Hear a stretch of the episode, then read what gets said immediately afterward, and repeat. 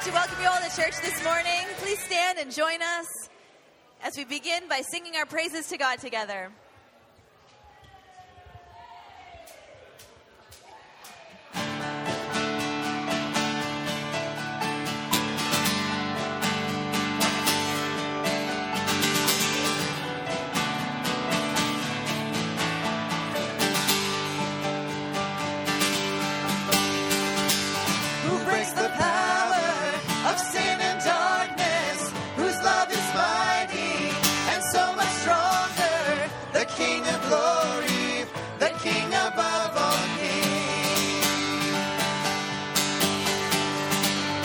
Shakes the whole earth with holy thunder, who leaves us breathless in awe and wonder, the King of glory, the King above all kings.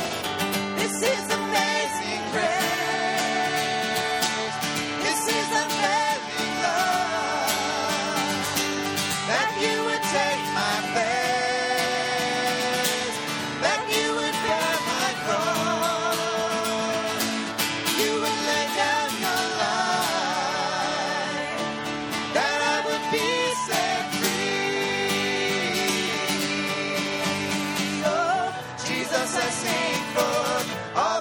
Done for me.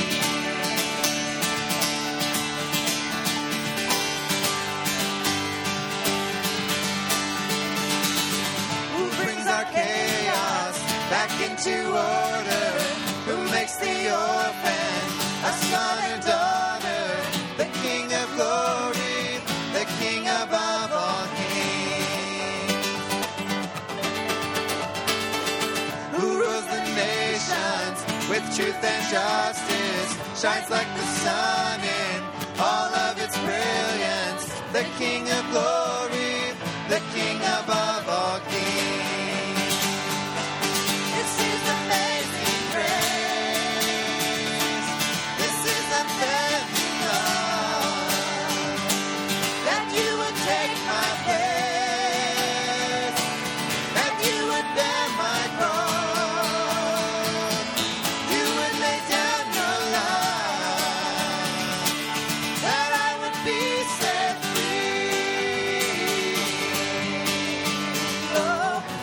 I sing for all that you've done for me. Worthy is the Lamb who was slain. Worthy is the King who conquers the grave. Worthy is the Lamb who was slain. Worthy is the King who conquers the grave. Worthy is the Lamb who was slain. Worthy.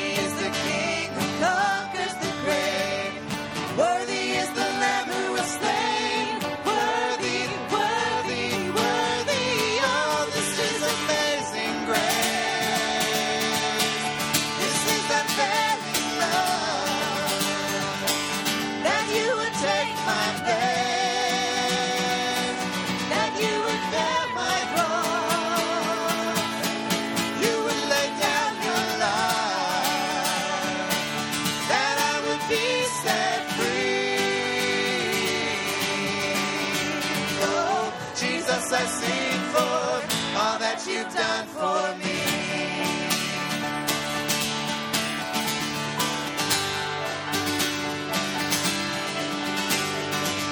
Jesus, I sing for all that you've done for me. Please be seated.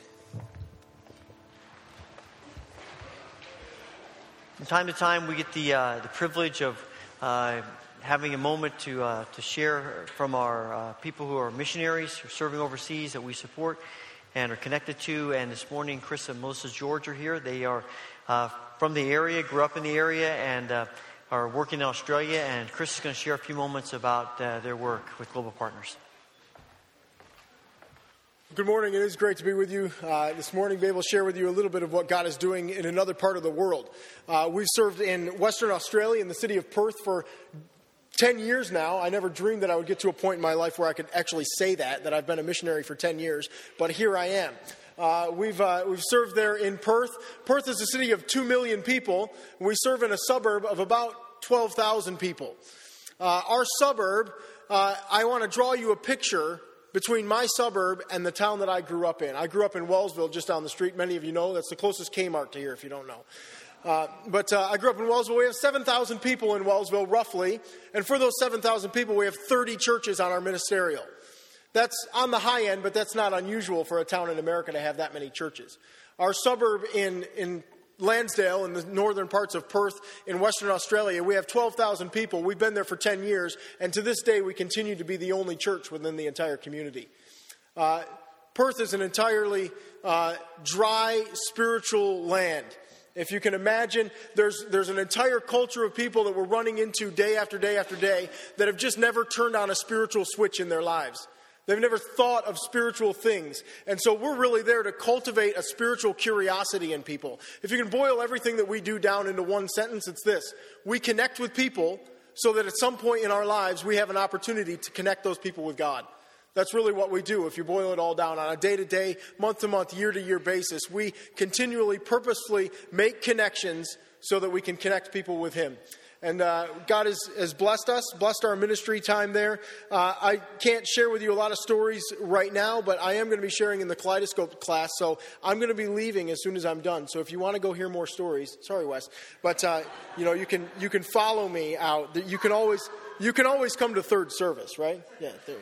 But uh, God, God is continually blessing us in ways, giving us opportunities to connect with people and connect people with Him. We there's two guys in particular that came to the Lord last Easter, and I have never seen in my entire life someone that is so hungry for righteousness. It, it's unbelievable to me. I when you when you find people that have never turned a spiritual switch in their life on, and they finally turn it on.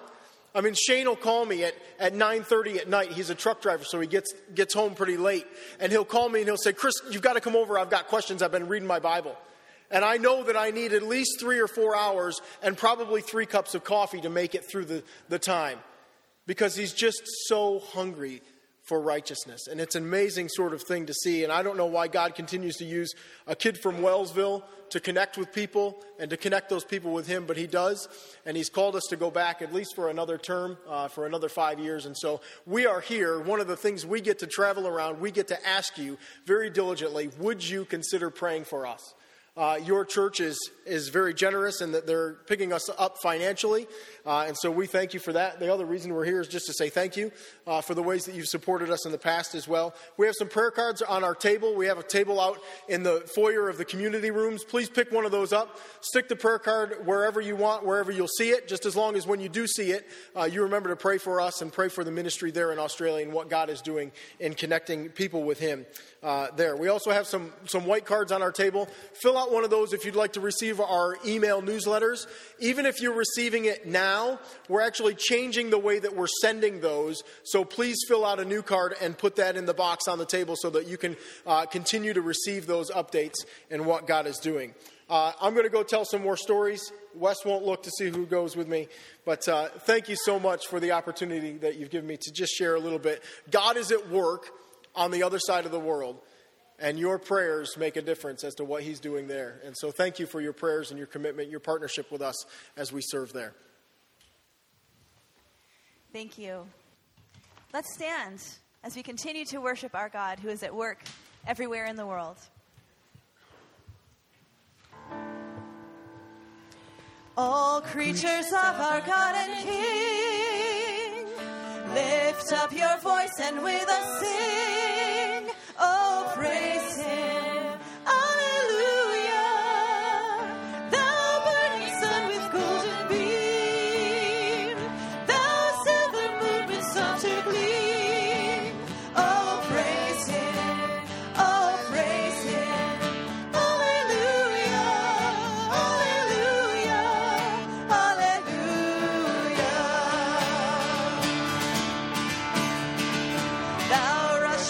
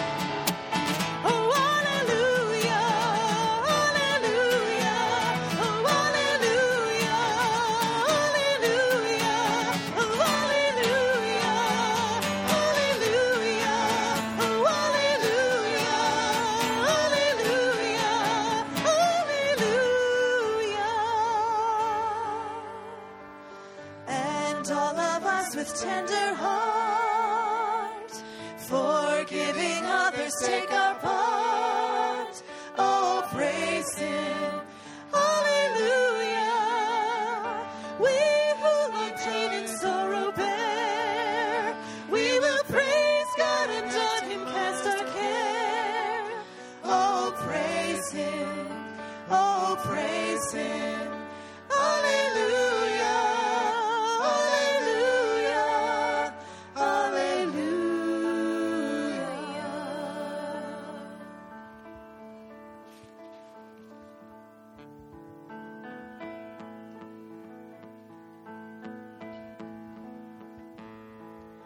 The moon and stars, they wept.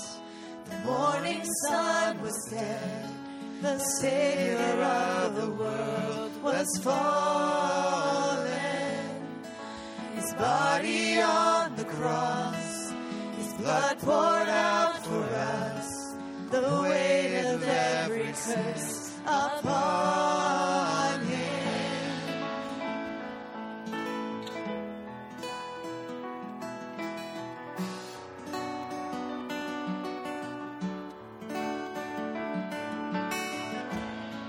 One final breath He gave, and on that darkest day, the Son of God was laid in darkness.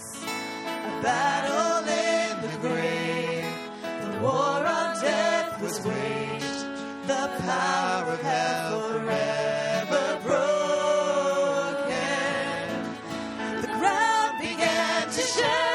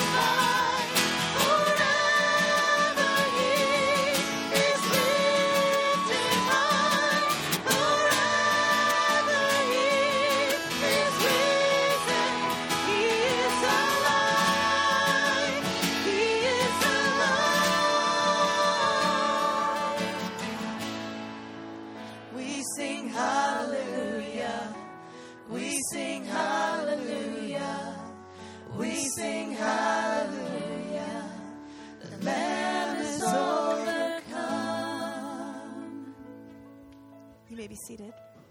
I'd like to invite the ushers forward to assist us as we give back to the Lord.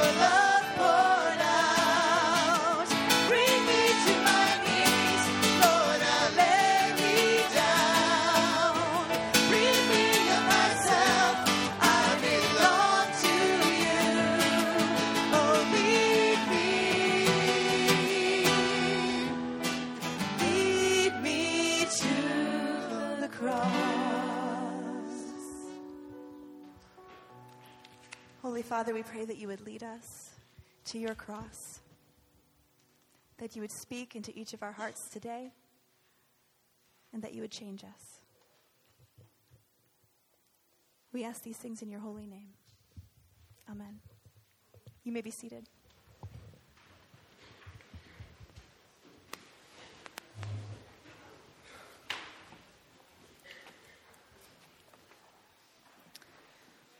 The scripture reading this morning is Mark chapter fourteen, verses thirty-two through forty-two.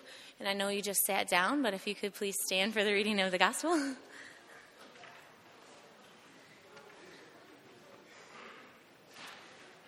Hear the word of the Lord. They went to a place called Gethsemane, and Jesus said to his disciples, Sit here while I pray." He took Peter, James, and John along with him, and he began to be deeply distressed and troubled. "My soul is overwhelmed with sorrow to the point of death," he said to them. "Stay here and keep watch." Going a little farther, he fell to the ground and prayed that if possible the hour might pass from him. "Abba, Father," he cried, "everything is possible for you.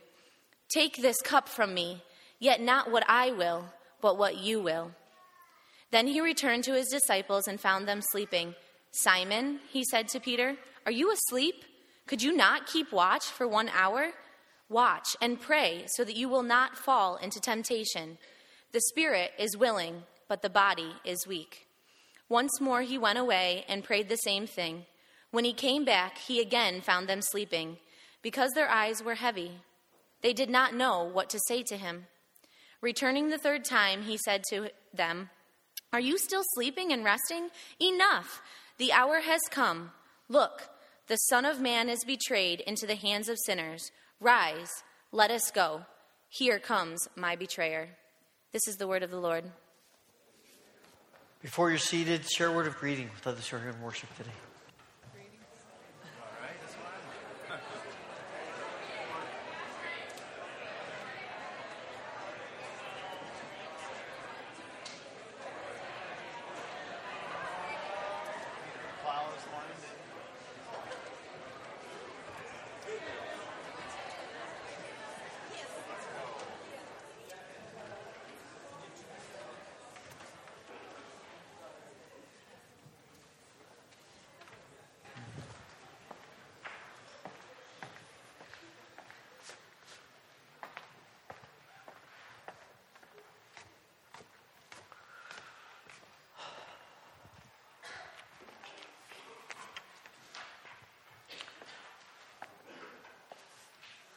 One of the most intriguing things about this story that we've just read from Mark's gospel is the brutal honesty that we see in Jesus. He's not trying to hide the fact that he's struggling. He's not trying to um, put on a, a good face. He's clearly telling his disciples, this is a battle. I'm struggling. I'm wrestling. And I want you, he says to them, to be a part of this. I want you to be a part of this struggle with me. And he doesn't mean by that, he says, watch and pray. And he doesn't mean by that, that I want you to stand guard. He doesn't mean that I want you to change the circumstances. He doesn't mean I want you guys to take up your swords and fight for me. What he means is, I want you guys to pray for me. It is an astounding thing for me when I stop and think about Jesus Christ, the Son of God, saying to his disciples, pray for me. In the middle of this battle, in the middle of this struggle about the redemption of the world and his obedience to the Father, Jesus says to his disciples, pray for me. As I've been pondering that, the question that comes to my mind is, why are we so hesitant to ask other people to pray for us? Because I suspect we are. I wonder if one of the reasons we struggle with that is because we have built into our Western, particularly American mindset, this idea of independence. That we can handle it. And in fact, we sort of have this mindset that's, that says that we message we give to or send to ourselves, if I'm really spiritual, then I handle it on my own. If I'm really a spiritual person, then asking other people for help is a sign that I'm not as spiritual as I thought I was. And not as spiritual as people, as I want people to think I am. And yet here is Jesus. Nobody would argue, is anybody more spiritual than Jesus, more spiritually mature than Jesus? And yet, in his moment of struggle, what does Jesus do? He say, he doesn't say, hey, I can handle it. He says, guys, pray for me. Pray with me. Maybe it's sometimes I wonder if our hesitancy to ask people to pray for us is because we think our problems aren't that big compared to the other problems people have. And in the way we we analyze things in our in the world, that's probably true sometimes. People go through some big stuff. But that doesn't diminish the importance of us praying for each other and asking people to pray for us. Because if it's a burden for us, Scripture tells us, it's a, then God cares about it. And we care about it. It doesn't matter how we judge it, how big it is or how small it is. If we are burdened by it, we ought to talk to each other about praying about it. Maybe, maybe it has to do with, with wanting other people to be mind readers. You know, we do this in relationships, right? Where we we want people to know what we want, but we think it's far more loving and, and far it's a far better thing for them to be able to guess what it is we want as opposed to us telling them. And so we play games and we drop hints and then they don't get it and we get angry about it. You know, we, we, we do that, right? And I think we sometimes do that in praying. We think if people were really, if people really cared about us, they would be able to perceive what our needs are. Even if those needs are pretty hidden. They ought to have enough spiritual sensitivity to ask us, to, to inquire of us, and, and to, to know what it is we're wrestling with, and to know the depths of the pain that we're feeling, even though we aren't telling anybody about it. And yet here is Jesus, agonizing, and he isn't afraid to say to the disciples, who they probably ought to get it, but he says to them, guys, I'm struggling here. Pray for me. I suspect somewhere in our hesitancy is just pride. Right? I mean, we we want to believe we can deal with it. And not not pride, not like independence where, you know, we, we feel like we shouldn't ask for help, but pride that says, I don't need to ask for help. I'm good. I'm strong. I'm spiritually mature. I've, I've got this figured out. I don't need, I don't need you to help me. I'm okay. And all that does is reveal how much we underestimate our neediness. I think so. I think, you know, we hesitate to ask for help because that pride in us that wants to believe we're spiritually strong enough to handle it ignores how weak we really are. But we don't want people to know that. There is this, there is a hiddenness to our unwillingness to ask for help because it doesn't feel very spiritual to be wrestling with some of the stuff we're wrestling with, or to allow some of the things that come to us in life to bother us so deeply. We feel like if we were really spiritual, we just have faith and it would, wouldn't faze us a bit. If we're spiritually strong enough, we don't need to ask people to pray for us. I mean, that's weakness. And we're strong. We want people to see how strong we are. And yet here is Jesus. No one's more spiritually strong than Jesus is. He's not afraid to ask for help. And if Jesus isn't afraid to ask for his disciples to pray with him and to pray for him, why would we be? He's not afraid to admit this is a battle. This is a struggle. He is really, genuinely wrestling to do what the Father wants him to do.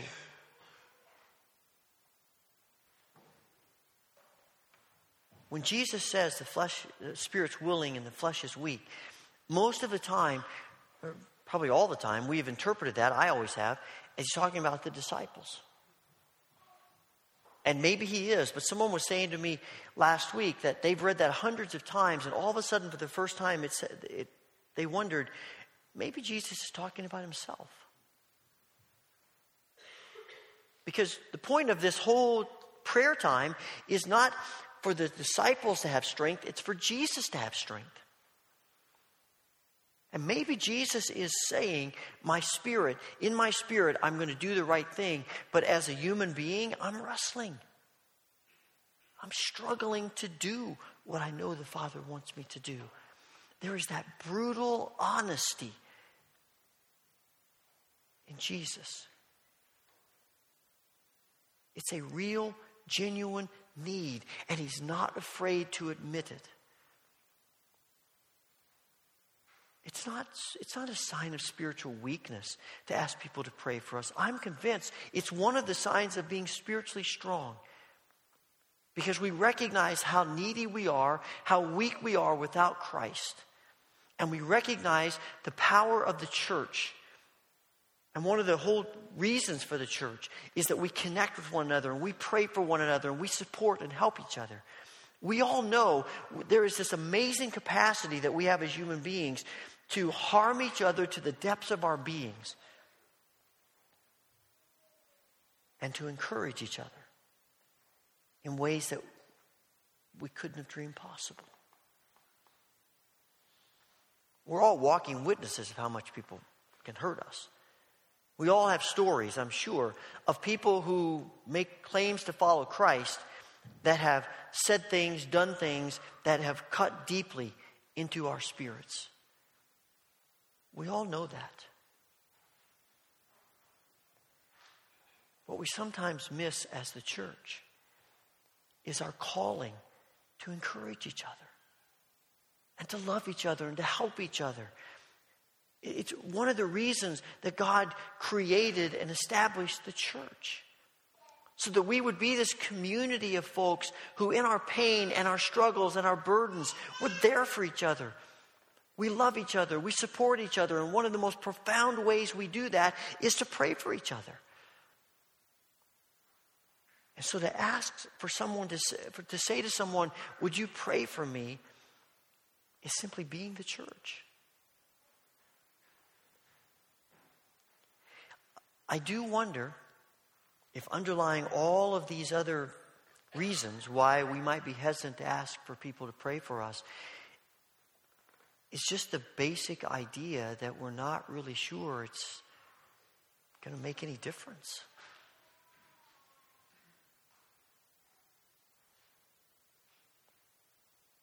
When you have something that you're wrestling with, you know, something in a class that you can't quite figure out, problem at home that you can't quite know, you don't know quite what to do. You come up against a situation where you're you're sort of you're stymied, you're stuck. You go to ask people who you believe can help you. If you're stuck about something in class, you go to the person in class who you think has got it figured out. If you're stuck with a problem at home, you go to somebody who has some expertise in figuring out those things in the home. That's what we do. We don't ask people who can't do anything. That's why when there are, that's why I have very few people who call me and say, "Hey, I got a problem in my house. Can you come help me?" You know, we're doing the remodeling over in the office space. Not once, and it's been three weeks, not once has anybody come over to me and said, "You know what? We're having some trouble figuring out how to wire this thing. Would you come help us?" Nobody has asked me, and I'm a little offended by that, to be honest with you. They're smart. They get it. They know. I wouldn't have a clue. I wouldn't want to. I wouldn't want to work in an office that I wired. If I did, nothing would be plugged in. I can tell you that. It's not my thing. But but it is. But other people know what to do, and we go to them and we ask them, and I do it all the time because these, this stuff isn't my thing. And I want to go to people who have expertise in these areas and who can make a difference. And I wonder if one of the reasons we struggle about asking each other to pray for us is because d- down deep in the recesses of our minds, we're not really sure it makes any difference.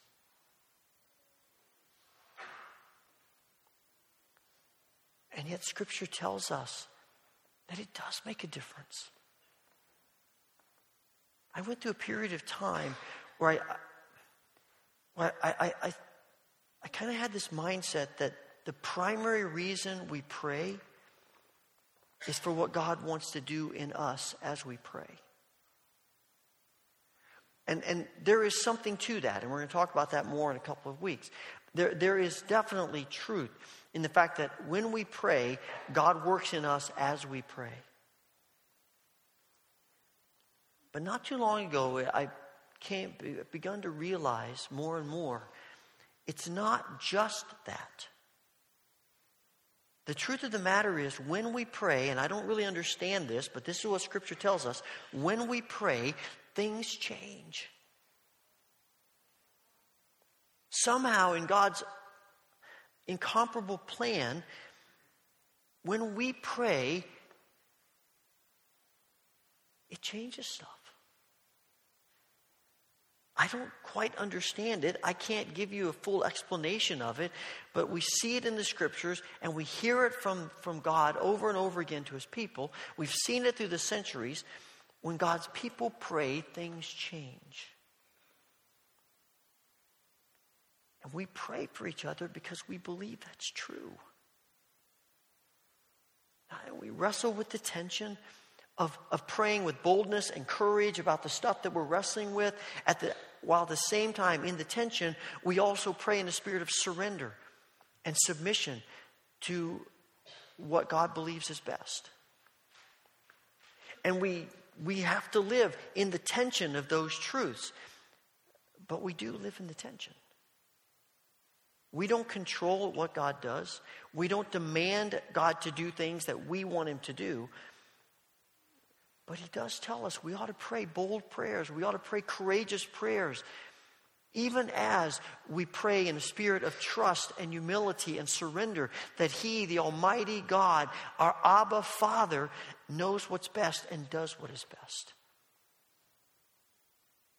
And we live in that tension of courageous, bold prayers and surrendered, trusting prayers.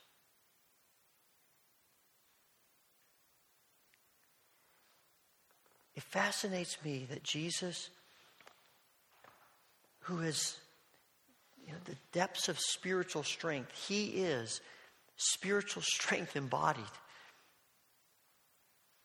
In this moment of deepest crisis, turns to His disciples. These same guys who are going to run from Him in less than an hour, who haven't got a clue about the kingdom and what He's doing, who only a day or so before are arguing about who's the most important in the group. They are the epitome of spiritual weakness. And yet He turns to them and says, guys, pray for me. Because that's what the church does. And Paul, writing to the churches, says over and over again, to the Romans, he says, pray for me. To the Ephesians, he says, pray for me. To the Philippians, he says, pray for me. To the Colossae church, he says, pray for me. To the church in Thessalonica, he says, pray for me. The spiritual giant is not afraid to turn to these churches that he started, that he's nurtured, and say, pray for me.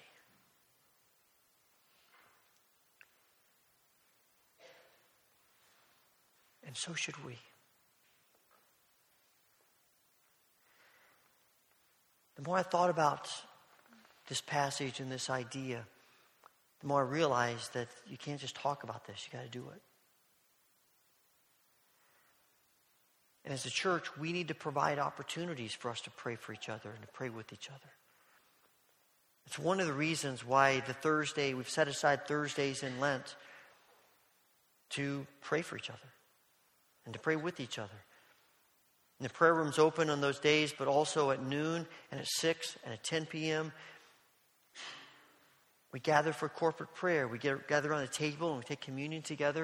And we go into the prayer room. We sit in a circle. There's not a lot of people there, though, you know, the more is better. But we sit around in a circle. We pray, and we pray for each other, and we pray with each other. And while it is awesome and necessary to pray by ourselves, and we need to do that, there is something powerful about praying together.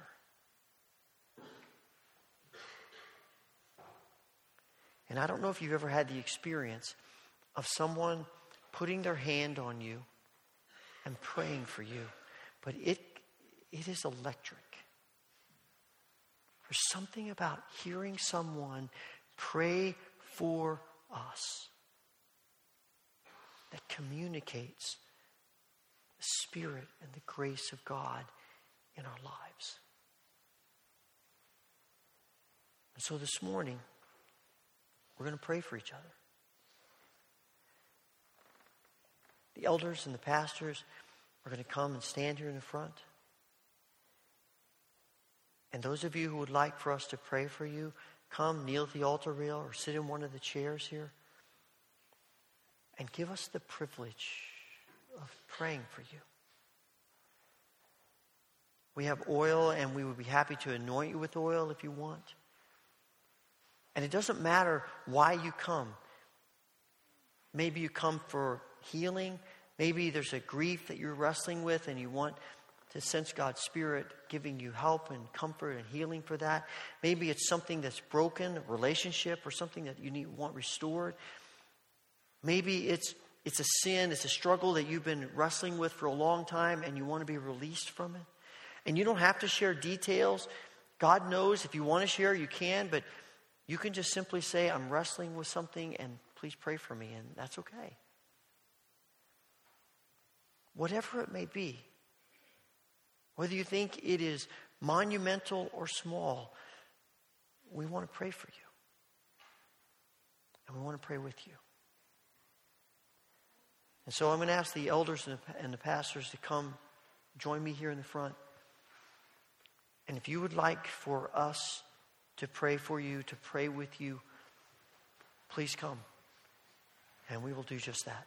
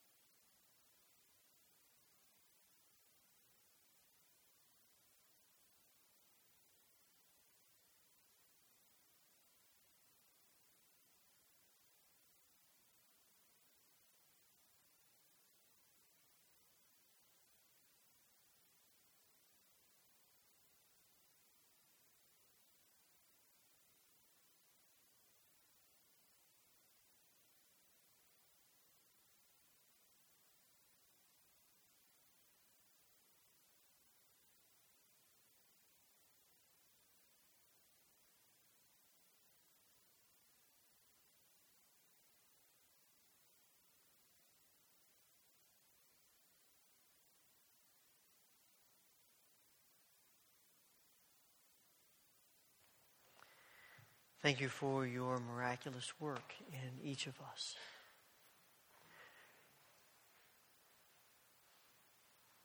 Our desire is to pray with faith, and in the midst of that faith, to pray in a spirit of surrender and trust. Lord, help us to know that you are at work in our lives, shaping us, helping us, healing us, restoring us, and all the things related to our world and our lives we offer to you. And we thank you that you are good. Father, today we pray not only for ourselves, but we pray for this world. Pray for Chris and Melissa and their work in Australia. Continue to encourage them and help them to prepare themselves for returning. And we pray that their ministry in Australia would take wings and that through your Spirit, miraculous things would happen. More and more people would come to you and the church would be established, and, and that it would be a beacon of light in their community that desperately needs you. Father, we pray for our brothers and sisters around the world who are wrestling with opposition, persecution. We think especially of the Christians in Egypt.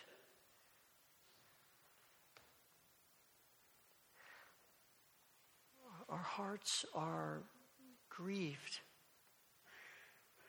to think about our brothers and sisters murdered for their faith. We pray for their families and the churches, for the fear that the evil one wants to drive into them. And we pray that you will give courage and strength. Lord, we pray for your protection over the church there in Egypt. We thank you for the witness, even of these who've been martyred, for their love and compassion, even as they prayed for those who were taking their lives. And we pray for the church there in Egypt that it will be a place of forgiveness and love in spite of how they're being treated. And Lord, through their witness, through your Holy Spirit in them, that even those who are persecuting them and oppressing them and opposing them, that something about their witness would cause them to see you in a different light and open their hearts to you. Lord, it seems impossible, but you are the one who can do the impossible. Father, we thank you for your mercy upon us. We pray that you will continue to help us to move from living self-centered lives to living Christ-centered lives. Give us eyes to see you at work in our own hearts and our lives and in this place and around the world. Continue to use us to encourage one another and to love each other and to be the church as you've called us to be. We ask all of this through the grace and mercy of Christ. Amen.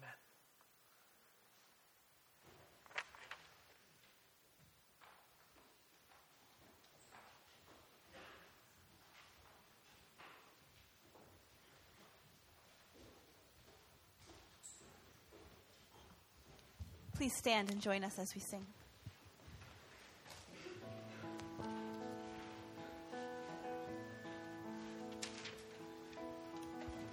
You are not a God created by human hands. You are not a God dependent on any mortal man.